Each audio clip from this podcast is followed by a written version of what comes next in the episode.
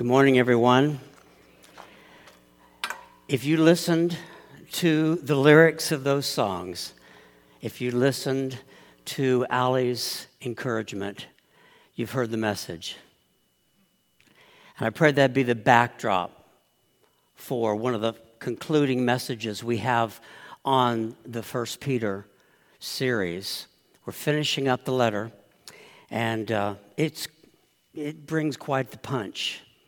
So I pray that it will be encouraging you to you. Before we get there, though, at the beginning of, the, of this letter, 1 Peter, you may or not may or not remember this, but in the first chapter, Peter says this I'm talking about you. And it's emotional. Though you have not seen him, you love him. Though you do not now see him, you believe in him. And rejoice with joy that is inexpressible and filled with glory, obtaining the outcome of your faith, the salvation of your souls. Church, I want to commend you because you're living in a culture that is offended by everything you believe in. We are opposed on every side, sometimes within our own families. We are attacked. And I'm not trying to say poor me, I'm not trying to say we're victims. That's not the point. It's understanding how God sees you it's understanding the perspective that's eternal and that matters. If you came up to me and said, Prove to me that God exists, I couldn't do that. But I can tell you what He's done in my life. And that's you. And that's why you're here. And I just wanted to start the day off by commending you and thanking you. You have been such a joy in our lives. I was thinking about this earlier, and I thought this sounds like my last message before I die. I don't really mean it to be that way, but sometimes, uh, you know, it's just your heart comes out, and it's my chance to tell you how deeply Melody and I love you, and what a joy and privilege it has been and is now to be able to serve this church. As you know, whenever, whenever we study Scripture, the ending point is always the same for us. What does this passage tell me about God? Why, why was it even written? Never mind written, but why was this preserved? What does God want me to know? We, we read Scripture, we study Scripture, as we have now uh, since the beginning of September, just this one letter. And we think to ourselves, now that I've learned this, now that I've heard these messages, and I so commend all the men that have been preaching and teaching, so grateful for them. How is what I'm learning and heard supposed to affect my life? How does it change the way I live? Now, if you're like me, maybe it's age, I don't know, just maybe me, but I'm not sure I remember some of the first few sermons. I don't remember a lot about what Chris said last week. I had to go back and look at it. So it's easy for us, it's easy, I should say me, it's easy for me to hear wonderful truths and walk out the door and almost forget everything I've heard. I'm hoping today won't be like that. But I would like for you to consider what is it that God wanted you to get out of this series? And you can ask the question not just why God wrote it, but why did the eldership choose this for Metro now in our lives? Because most of it has been about suffering. And that's not a very popular subject. You don't necessarily get tens of thousands of people's, people crowding in to hear messages on suffering. So, what are we supposed to learn from this. And I titled the message, How Then Shall We Live? It's based on a a book that I've treasured for 40 plus years, but it, it, applies to today. And the good news is, Peter is going to answer the question for you very specifically. As you well know, sometimes scripture isn't as clear as we'd like for it to be. If he'd just put in a chapter on this or just even one verse on that, it would be so helpful. But Peter today is very, very clear. So 1 Peter chapter 5, the last few verses of the letter. Humble yourselves, therefore, under the mighty hand of God, so that at the proper time he may exalt you, casting all your anxieties on him because he cares for you. Be sober minded, be watchful. Your adversary, the devil, prowls around like a roaring lion, seeking someone to devour. Resist him. Stand firm in your faith, knowing that the same kinds of suffering you are experiencing are being experienced, excuse me, the same kinds of suffering are being experienced by your brotherhood throughout the world. And after you have suffered a little while, the God of all grace, who has called you to his eternal glory in Christ, will himself restore, confirm, strengthen, and establish you. To him be dominion forever and ever. Amen. By Silvanus, a faithful brother as I regard him, I have written briefly to you. That's a brief letter, right? I've written briefly to you, exhorting and declaring that this is the true grace of God. Stand firm in it. She who is at Babylon, who is likewise chosen, sends you greetings, and so does Mark, my son. Greet one another with the kiss of love. Peace to all of you who are in Christ. Let's pray. Father, first of all, we just want to thank you for your word. Thank you for the inspiration of the Holy Spirit to speak to Peter, for Silvanus to write down what Peter was saying, however that worked, and for us having it in our own language today. Lord, we do pray for every language and dialect in the world, and we know there are thousands and thousands of people working on this very thing, but we pray that every individual on the face of the earth can have these words in their own language. And we thankful, we are thankful that we do. But Lord, we don't just want to learn more today. We ask you to change our lives radically by your word. You're the only one that can change our heart. You're the only one that can open our minds to understand. We are totally dependent on you to do that. So we ask for it in faith believing in the precious name of Jesus. Amen. Verse 6 Humble yourselves, therefore, under the mighty hand of God, that at the proper time he may exalt you. Now, the word humble can be used as an adjective. And as you know, adjectives are descriptive. You didn't know you were going to grammar class today. But it means to be low instead of high, to be mean, not magnificent, to be modest, to be meek, to be submissive. It's the exact opposite of pride. It's the exact opposite of being arrogant, assuming, and entitled. And in fact, throughout Scripture, it communicates the unworthiness of, our, of us as individuals compared to the greatness of God. It can also be used, as it is here, as a verb transitive, which means action. It means to reduce, to crush, to break, subdue, mortify, to make contrite. And the object of that action, of who should be doing this, is you.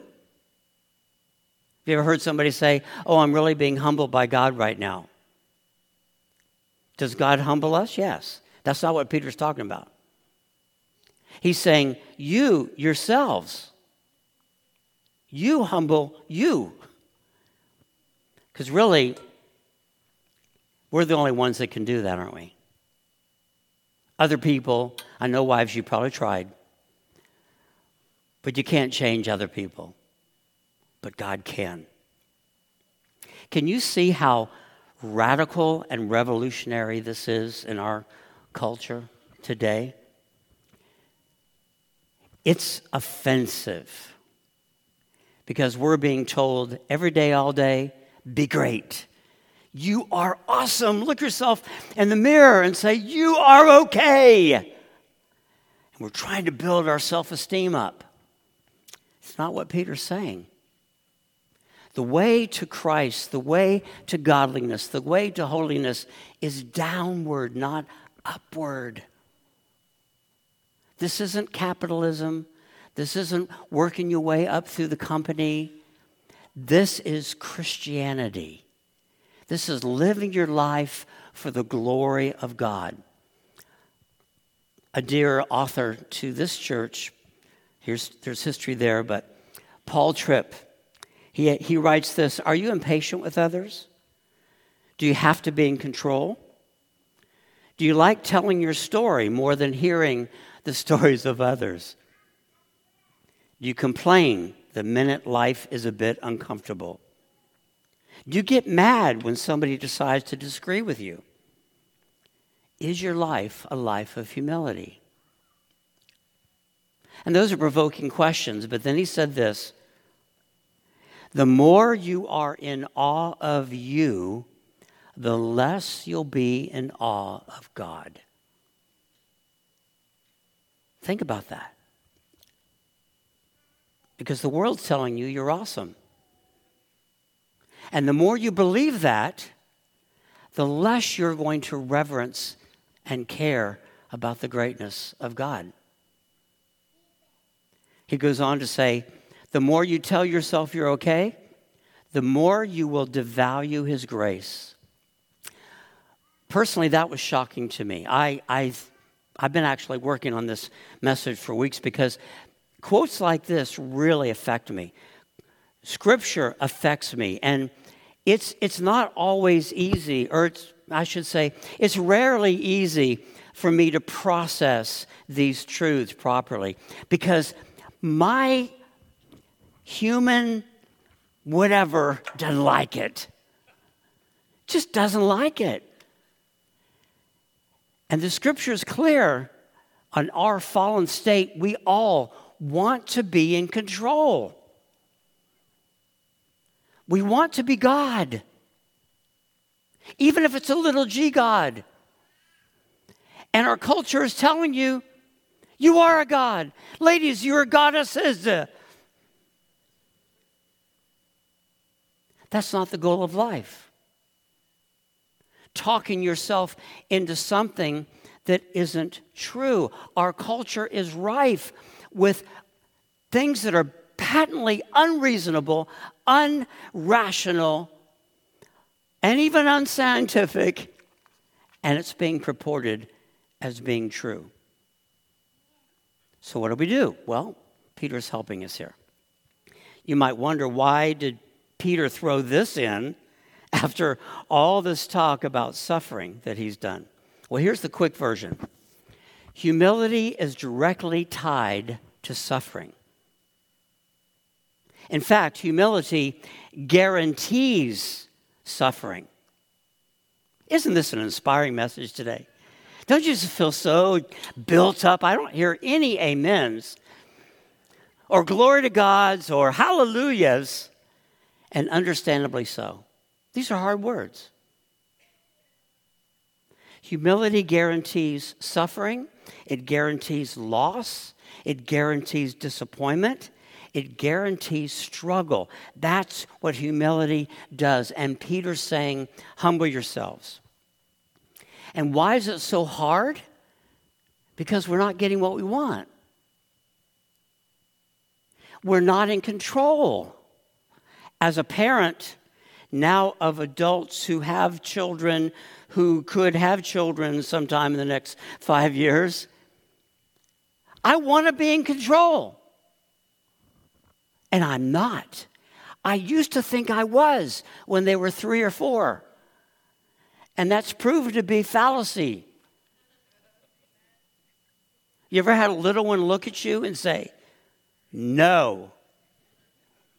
I have one daughter, I won't identify her, but you'll probably know who she is. We're sitting in the family room, and there was something on the table she wasn't supposed to touch.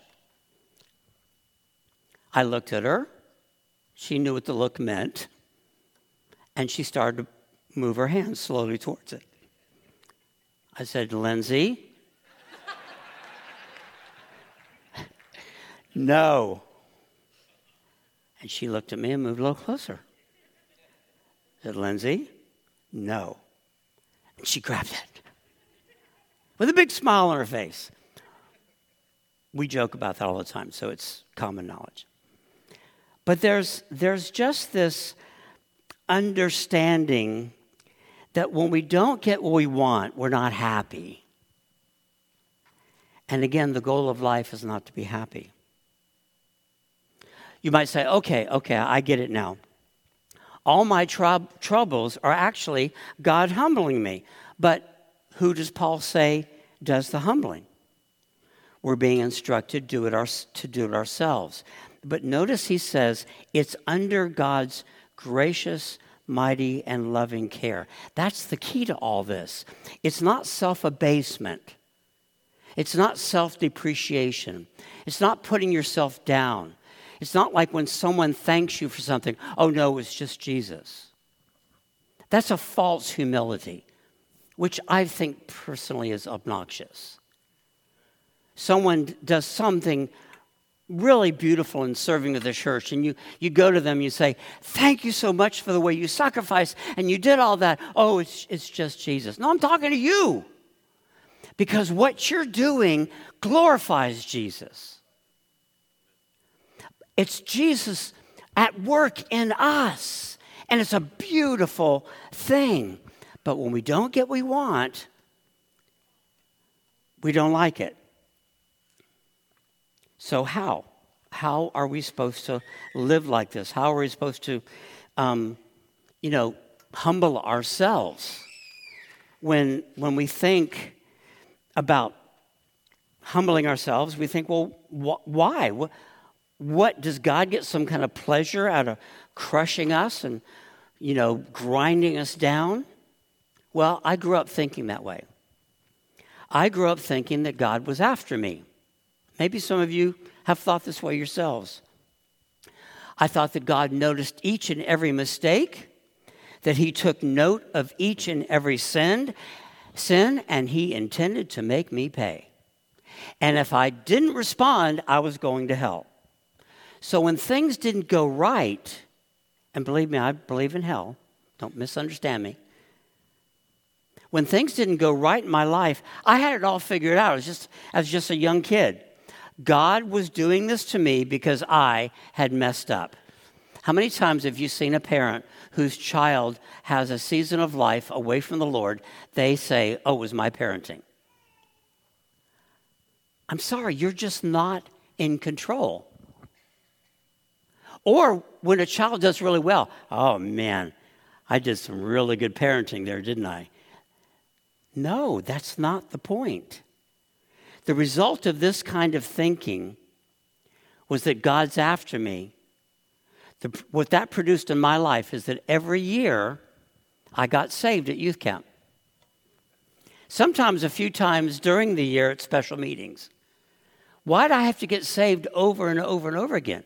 Because I was constantly trying to make things right. And as soon as I would repent and get saved, I'd go out and do something wrong again. And I would just tell you this that is a miserable way to live. There's no grace there, there's a lack of faith there, there's really a lack of love and understanding of relationship. I had no clue about what Peter is saying here. We're told to humble ourselves that at the proper time he may exalt you. Don't just focus on humbling yourself, but at the proper time, he may exalt you. What, wait, what, what's going on here? This is God's motive for you humbling yourself. This is the force behind all of God's intensity. God, our Heavenly Father, who loves us and is good all the time, it says He cares for you.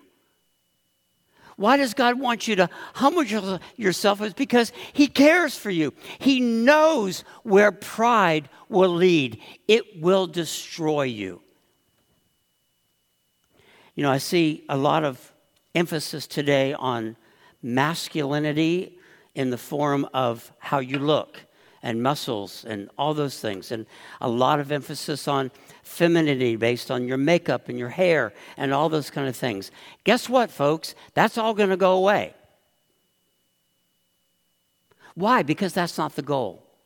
It's not you being the best you can be. It's us living our lives for the glory of God. And I'm aware that I am saying things that are not popular in the culture. But I know you're here because you want to know what God says. And there's a lot of things that I'm not saying that should be said, and there's a lot that could be misunderstood. But I hope you'll stay with me. Sometimes, you know, when you say something and it's kind of radical to you, you can just stop listening. And that's really not helpful. so, if we're talking about building up our self esteem, we're talking about loving God with all our heart and soul and mind because we realize that we are valuable because of what Christ has done for us, not because of what we have accomplished. Now, I'm going to give a warning. If, if what I've said already isn't bad enough, um, just this next statement, it, it could definitely be offensive. And I'm not trying to be offensive, I'm trying to care for you, I'm trying to tell you things I didn't know. And it cost me in my life not knowing these things. Here it is everything in this life, everything will disappoint you. At the end of this life, you will lose everything.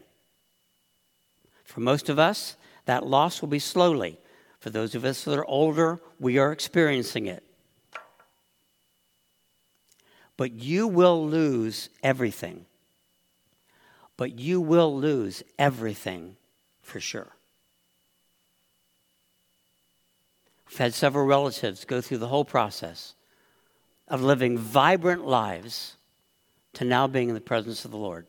You know what we watched? We watched them lose one thing after another. You say, wow, that's, that's a lot to look forward to, isn't it? Yes, it is. Because the loss of all things is going to produce something beautiful in you.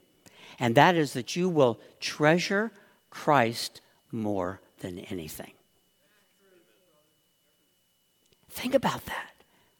For all eternity, you will have lived your life in such a way, not perfect, not sinless. You will have lived your life in such a way that God Himself says to you, Well done, good and faithful servant. Tell me, church, what else matters?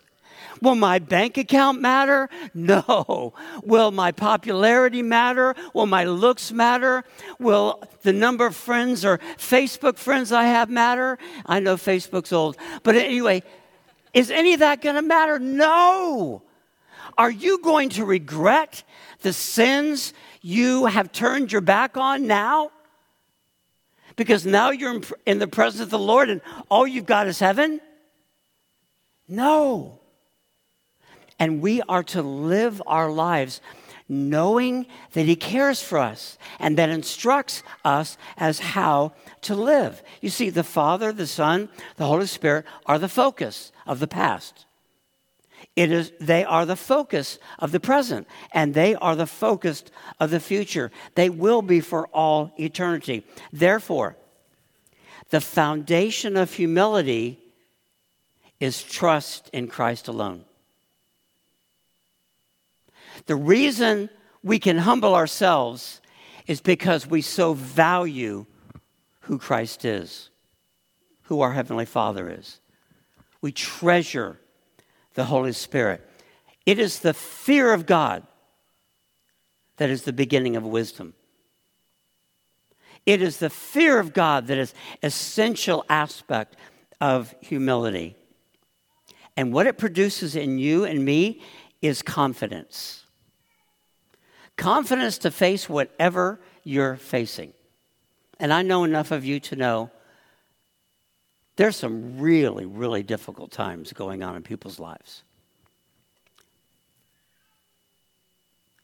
We face those,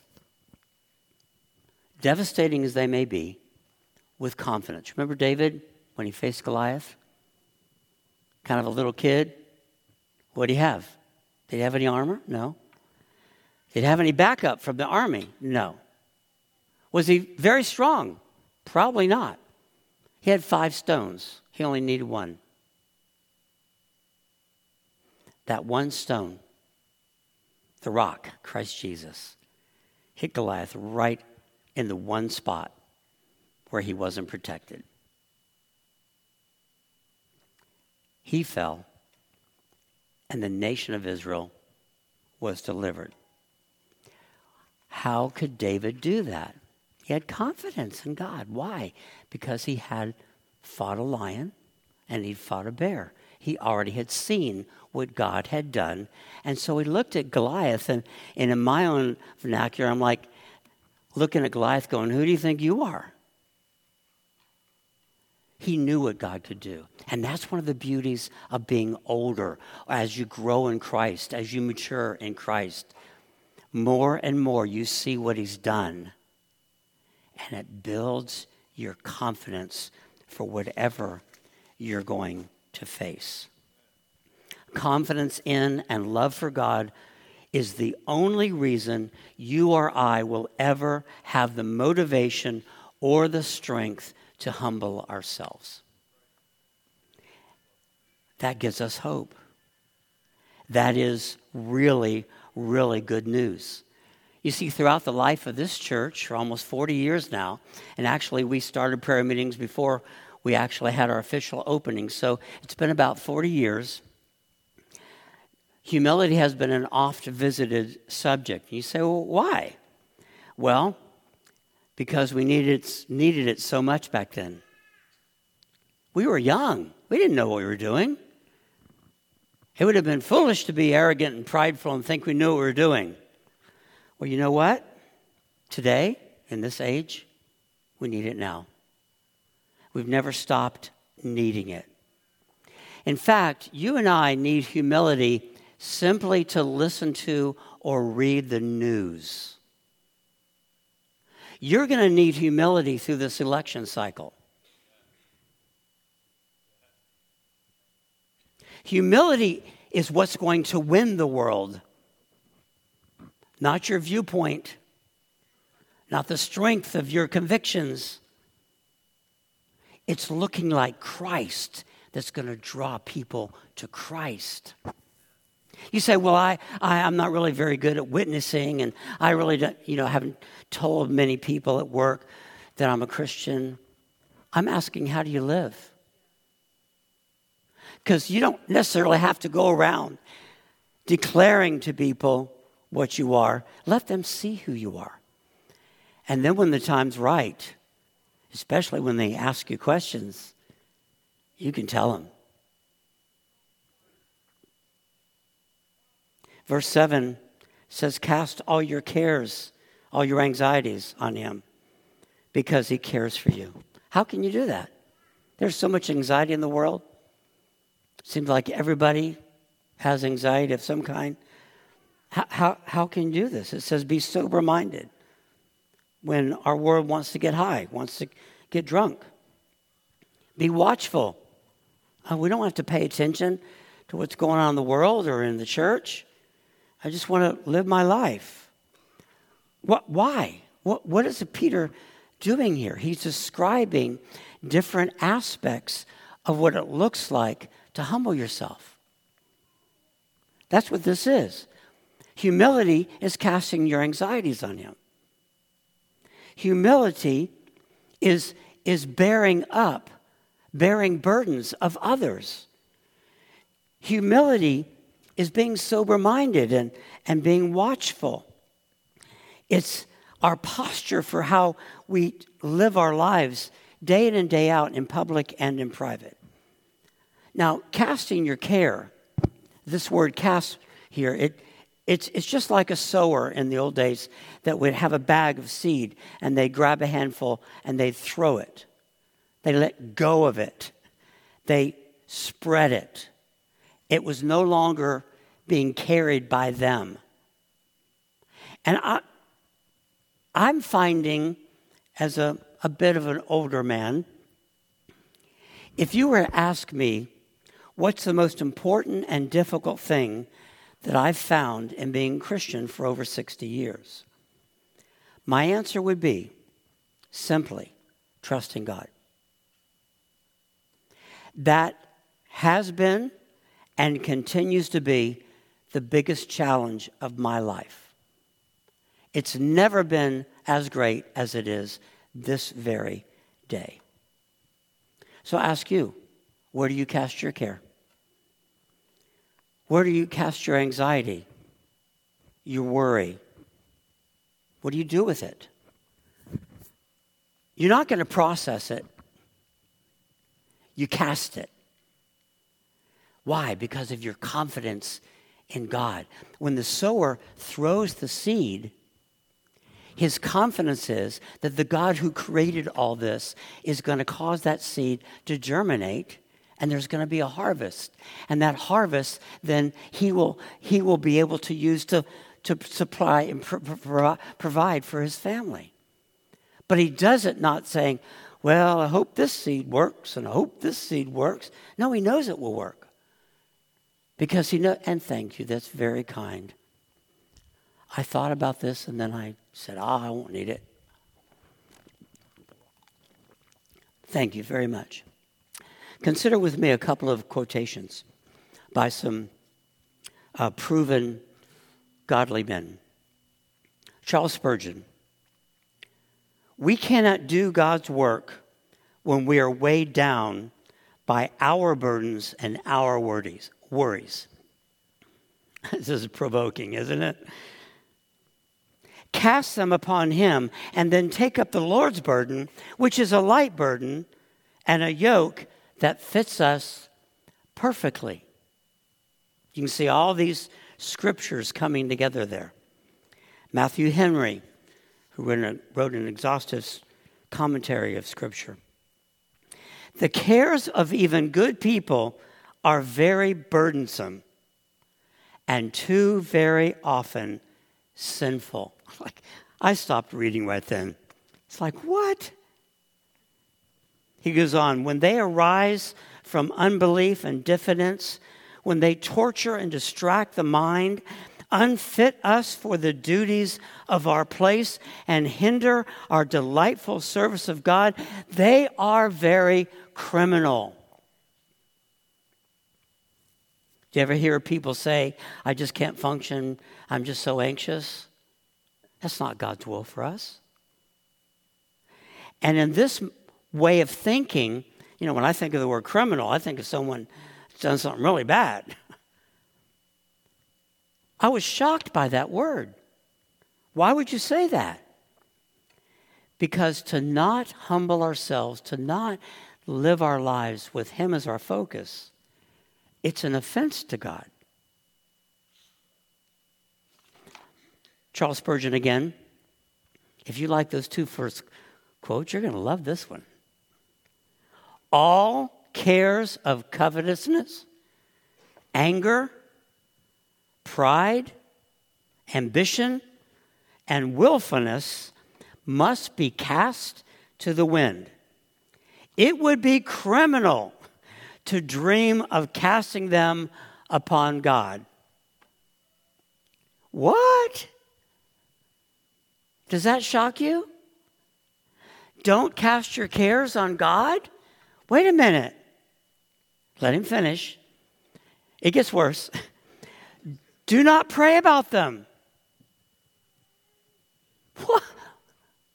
This is a seasoned man of God who lived his life for God's glory. How, how can you say this? Do not pray about them except that God will redeem you from them. Let your desires be kept within a narrow circle, and your anxieties will be lessened to a stroke. And this is a man that had much trouble in his life, suffered physically greatly. And he can say this. Why? Because he came out of it and it had its intended work in his life. Now, these, these quotes will be on the web if you'd like to look at them again. I've had to look at them dozens of times. But to think about my anxiety, my worries, my cares being something that would actually hinder me from serving God can be seen in this day and age as understandable. Sure, you've had a hard day. You don't, you don't want to go to community group. You want to listen to a bunch of people talk and have to be friendly. The boss was mean to you today. You deserve to stay home and have a cup of coffee or whatever and watch some TV. It's understandable. You need to care for yourself, you know. And I, again, I know there's a lot I'm not saying. So please don't be taking this to degrees that I don't intend. I hope you hear the heart here. What he's getting to is verse 8 Your adversary, the devil, prowls around like a roaring lion, seeking someone to devour. So it says, What do we do? Resist him. Firm in your faith. There's that confidence. Satan here is portrayed as a lion. And those of you that know me know I love wildlife movies and series and TV. And I just, I, I watch those things and I see the creativity of God. I see the greatness of God. I'm not trying to make it all spiritual. It just overwhelms me to see the intricacies of life. But when you see a lion um, capture a prey, and they begin to eat it. I know it's not a great, pleasant thought, but they devour it. You know what's left when they're done? Hardly anything. Maybe some bones.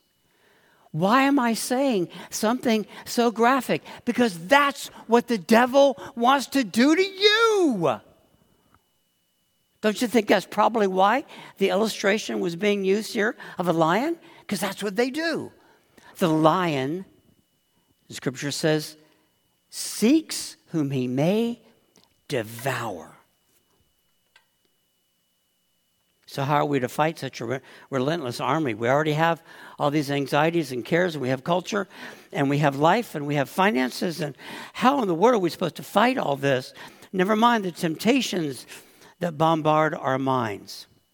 Well, he says it in four words. Well, sorry, I was thinking two words specifically resist and be firm. Resist, stand on the rock, Christ Jesus. Stand. That's what spiritual warfare is, church. It's standing.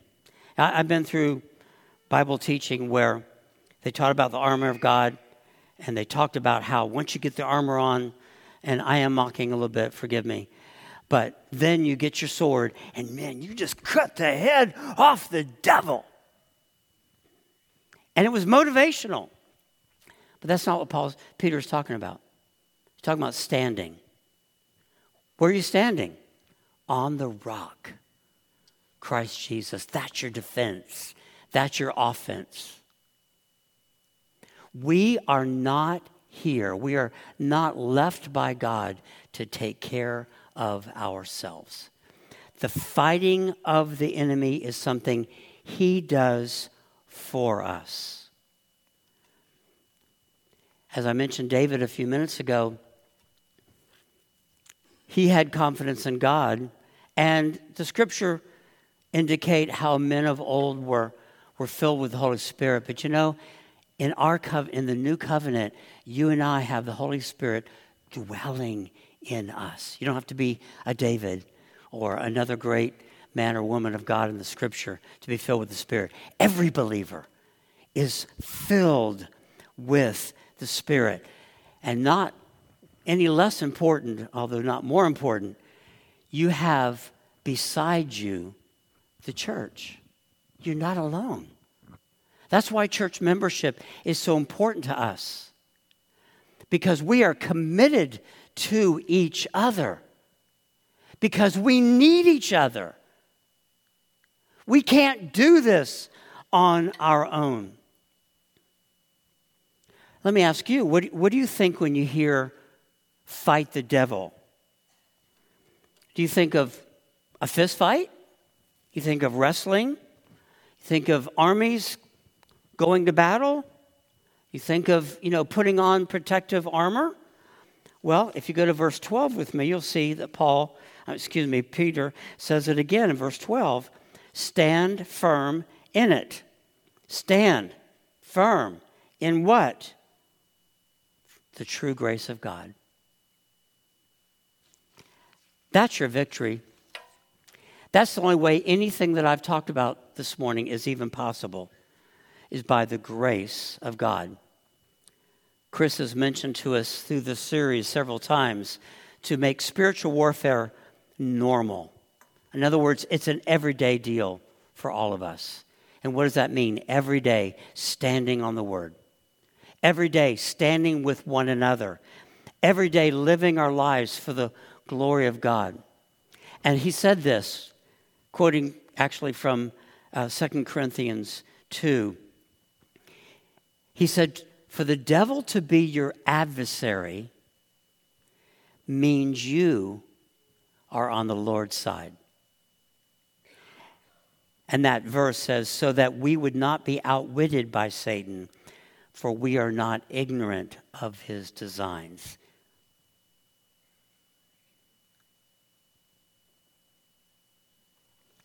The ultimate example of humility for us, the one who is the most effective in spiritual warfare, is Christ, our King. Philippians 2 8.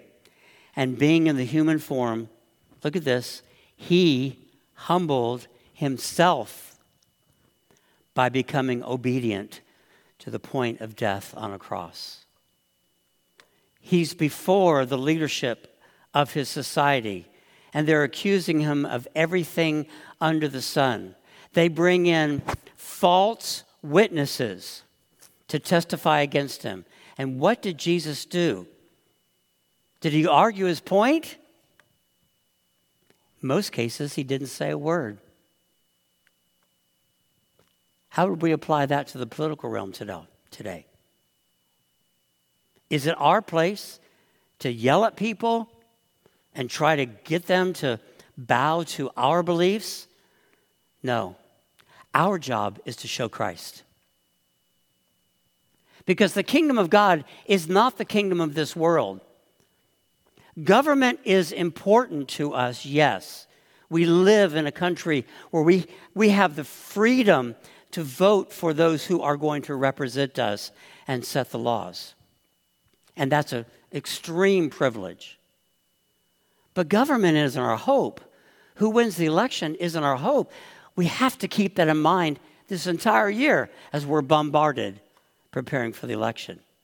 Our hope is in Christ. You say, Really? Yes. So much so that Romans tells us whoever does win the election is there by the will of God. Ever had a president you didn't like? Ever thought, wow, God, you're okay with this? I challenge you to read Romans 13. It will uh, it'll stir you up. So, continuing in verse 9 resist him, the devil, firm in your faith, knowing that the same kinds of suffering are being experienced by your brotherhood throughout the world. Perhaps uh, you've been listening this morning and, and you've been thinking about your own issues or maybe things you've gone through the past. And then Peter says something like this Why? Why would he say it? Well, as being a good pastor.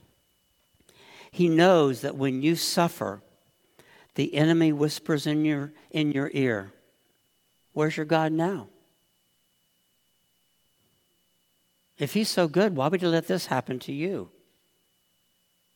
Have you been singled out? Are, are you worse off?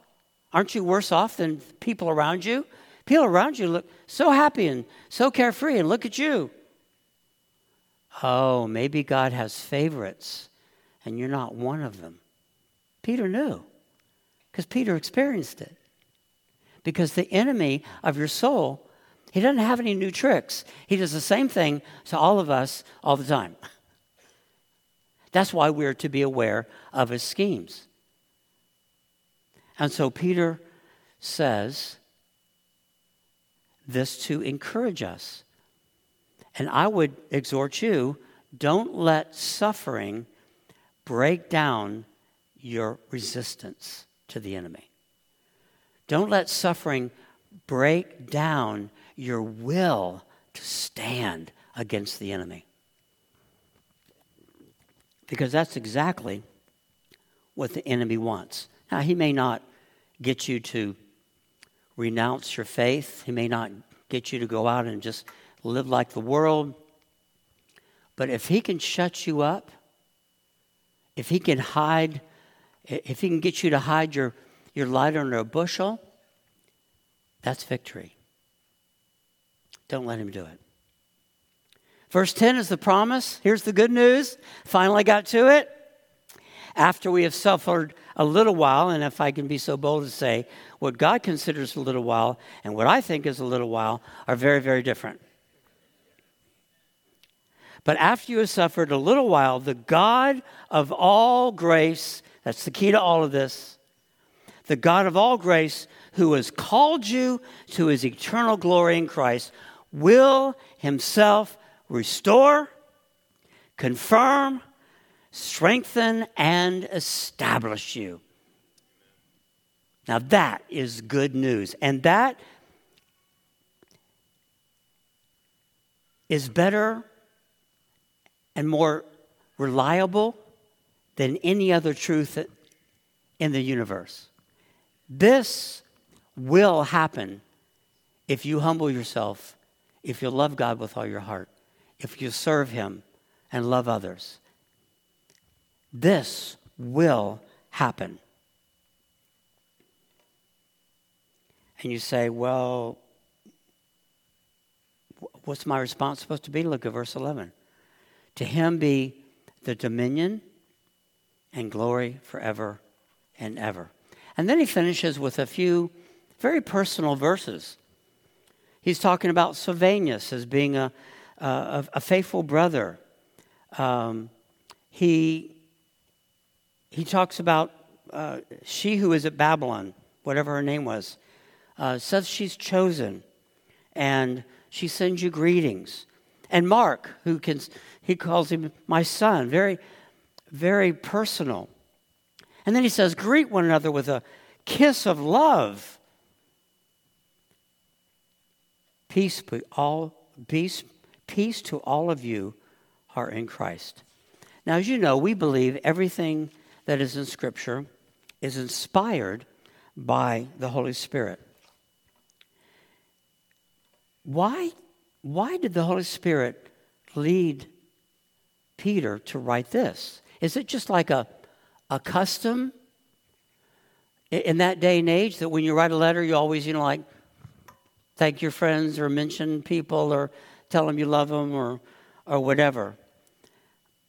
I would say this section, like many, many other sections in Scripture, demonstrate to us the fallacy of many modern denominations.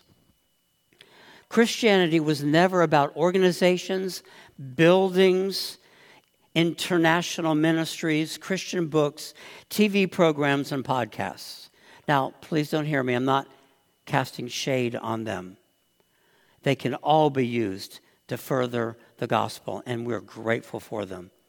but simply to say, our mission as a believer in Christ, our faith in the finished work of Christ and the sacrifice that He's made for us, our job when it comes to seeing the kingdom of God come on earth isn't about getting things done like building buildings or having a ministry that everyone knows or being a well known author or being highly respected for what you do.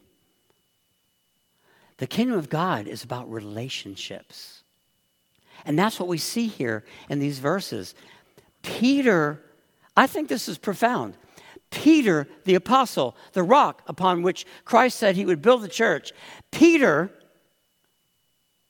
had friends, real friends.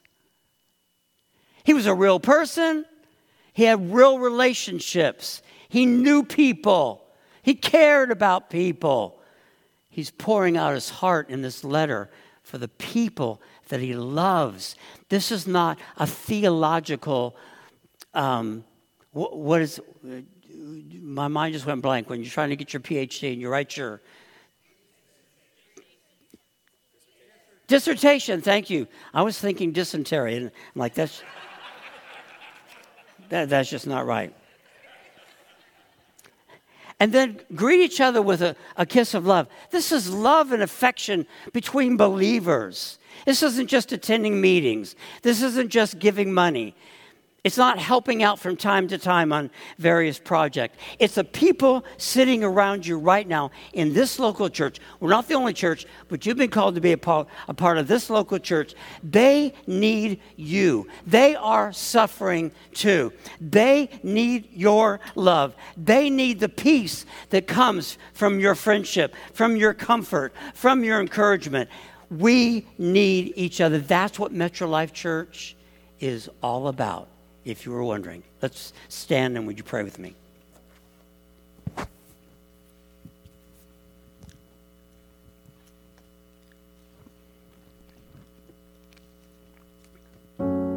Just to make clear, nothing that I've said is possible apart from the grace of God. I'm not telling you to do all this. I am asking you and encouraging you to cooperate with the Holy Spirit Humility is a work the Holy Spirit does in us. Cooperate with Him, and you humble yourself. Make every effort to humble yourself. Take every opportunity to humble yourself. Why? Because God cares for you. He wants you to live your life in freedom from what other people think, freedom from just your feelings freedom from what other people have done to you or say to you. Freedom that only comes from life in the Spirit.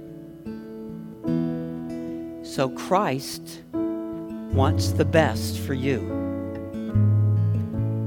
And He's so smart that whatever you're going through, He knows is the best thing to bring you into the place He wants you to be. That's hard. I'm going through things, I'm a part of clubs I never wanted to be. But God knows the worst things in my life. I'm a cancer survivor. Never dreamed of, never wanted to have cancer. Had it three times. I can tell you, and I have told you, Cancer is one of the best things that ever happened to me. You know why? Because it broke so much pride in my life. I, I'm living a, a life that I would have never dreamed of because of the hardest things that I've been through. Not the easiest things. You know what? The easiest things I've kind of forgotten. The hard things, they do a work in us. What's the work? They conform us to the image of Christ Jesus. And I think you'd agree. What's more important than that? Nothing. So as we worship this morning, in just a moment, just let the words of these songs sink in. Let the Holy Spirit just meditate on what you've heard. And let's all ask our great and loving, caring, magnificent, all powerful God to change our hearts permanently. That after this day, not because of my message, but because of His work, we will never be the same. Father, we ask for that sincerely and simply in the precious name of Jesus.